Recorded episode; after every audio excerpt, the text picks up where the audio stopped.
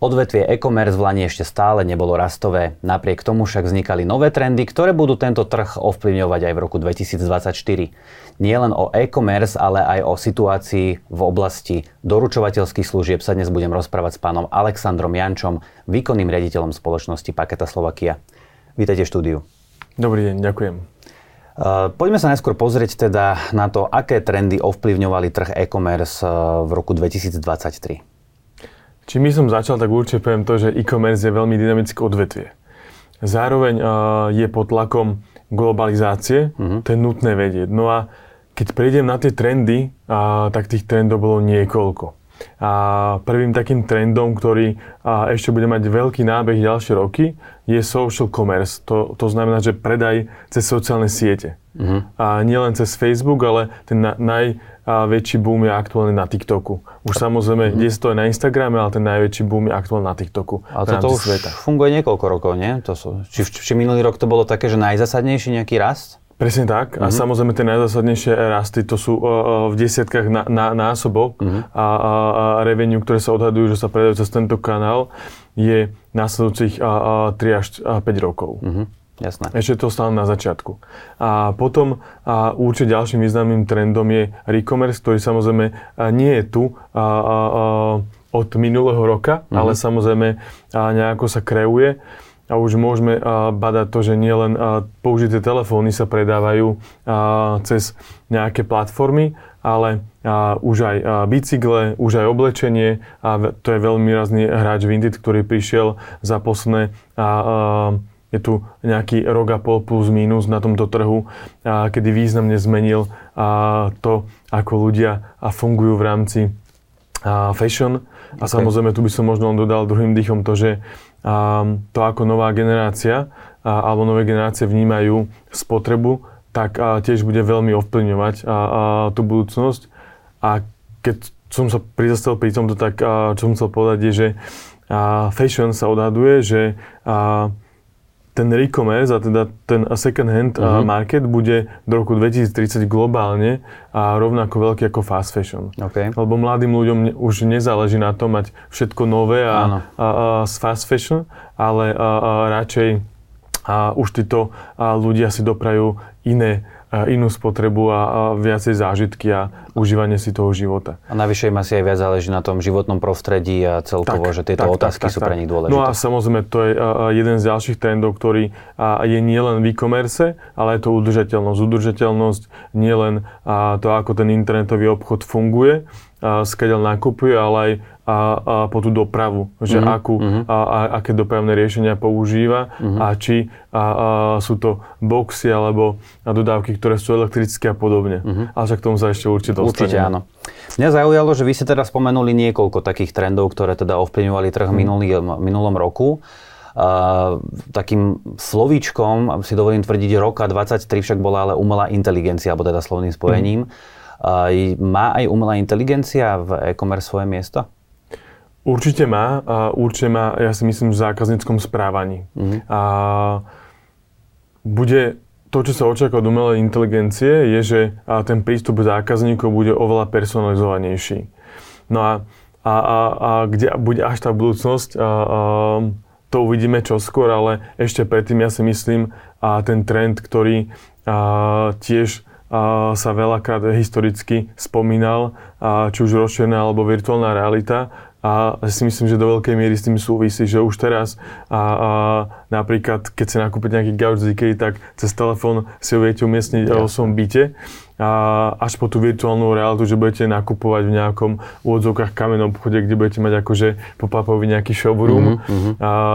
A samozrejme tomu bude nahrávať umelá inteligencia, či už generatívna, alebo naozaj tá umelá. Jasné. Ak sa bavíme teda o roku 2024, aké trendy budú ovplyvňovať e-commerce? Budú to stále tieto, ktoré ste spomenuli, že to bude celé pokračovať, bude to nejakým spôsobom rásť, alebo myslíte si, že príde možno aj niečo nové? Budú určite pokračovať tie, ktoré som spomenul a určite, čo som nespomenul a tiež určite, čo bude meniť aj slovenský trh, je vstup marketplaceov. Okay. Za poslednom dobie určite môžeme, alebo môžu ľudia badať vstup Allegra na slovenský trh, ktorý samozrejme bol urobený akvíciou spoločnosti MOLu. Takisto sú tu nejaké čínske marketplace ako AliExpress alebo Timu, potom sú tu vertikálne marketplace, čo si ľudia častokrát možno neuvedomujú, že zameriavajú iba na jeden segment ako napríklad Zalando. Takže určite toto marketplace budú veľmi ovplyvňovať ten slovenský trh aj z pohľadu tých e-shopistov, keď to tak nazvem, lebo na Slovensku je medzi 13 až 15 tisíc. No a myslím si, že veľká časť z nich do 5 rokov zanikne. OK.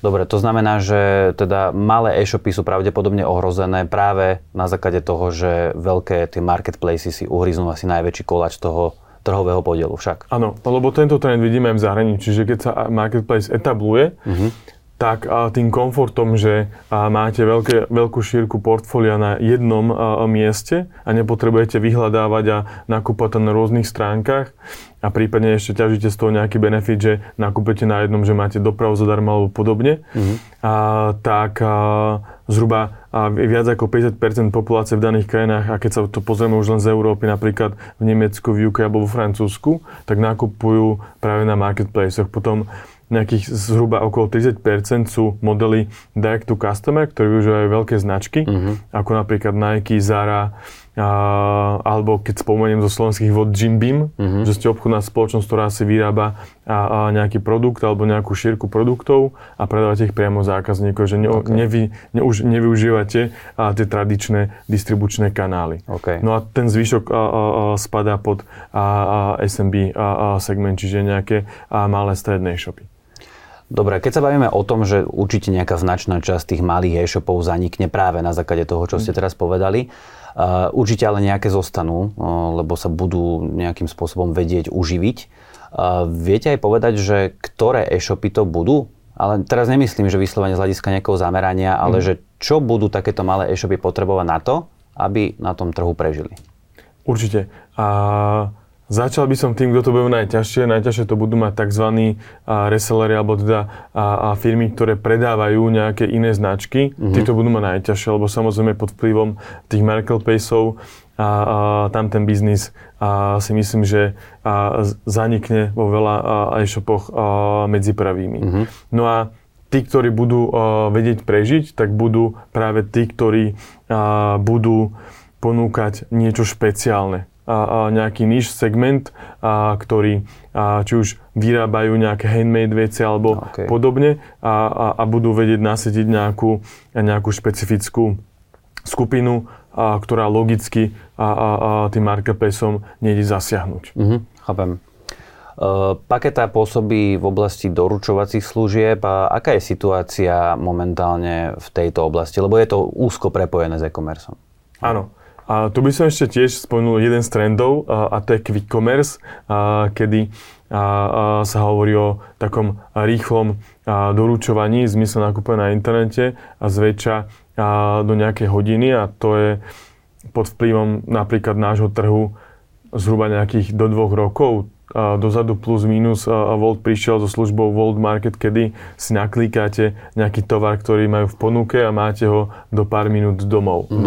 Takže toto je určite trend, ktorý tu máme tiež, ktorý určite z hľadiska budúcnosti bude posilovať. Samozrejme na Slovensku nevýrazne. Máme nevýhodu tu, že Slovensko má hlavné mesto jedno a je veľmi maličké a určite to nebude také nebude to mať také zastúpenie na podiely na celkom e-commerce ako napríklad v zahraničí, kde tie veľké mesta naozaj sú veľmi silné na úrovni spotreby. Ale každopádne minimálne ľudia vo veľkých mestách budú si vedieť využiť takúto komfortnú službu v prípade potreby.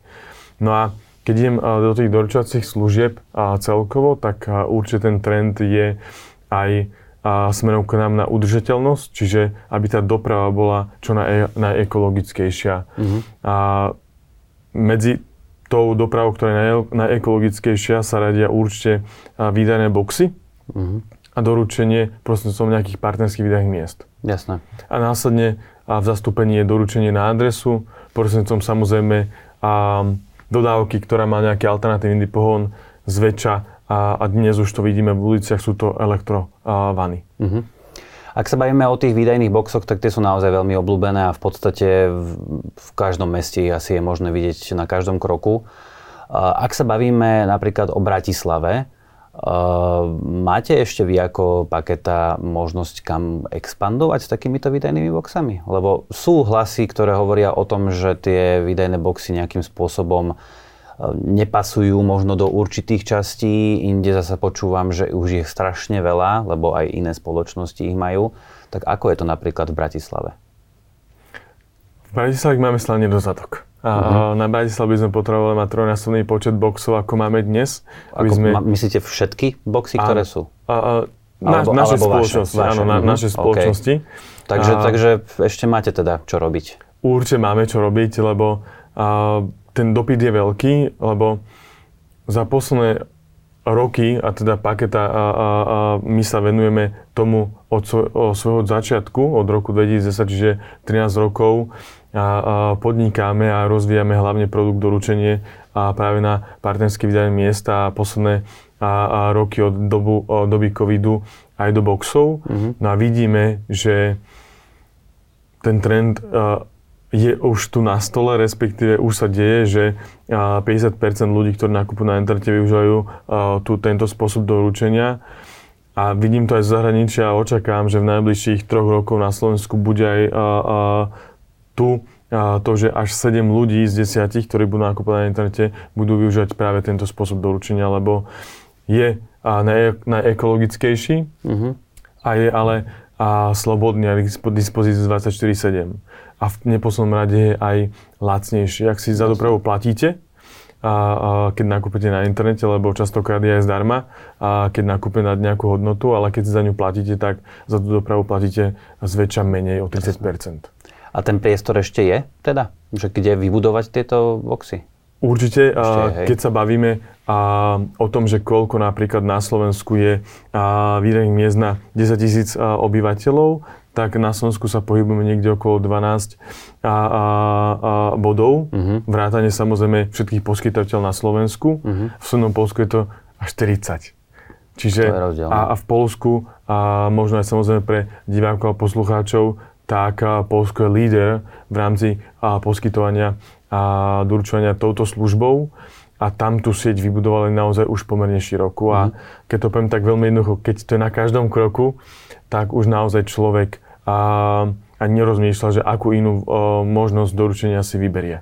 Jasné, tak je to komfortné. Tak. Ako som spomenul, tak vlastne e-commerce veľmi úzko súvisí práve s doručovateľskými službami. Ja som si často všimol pri rôznych e-shopoch, že majú strašne veľa možností na doručenie, čo ja ako zákazník beriem teda naozaj že pozitívne, lebo mám možnosť teda si vybrať.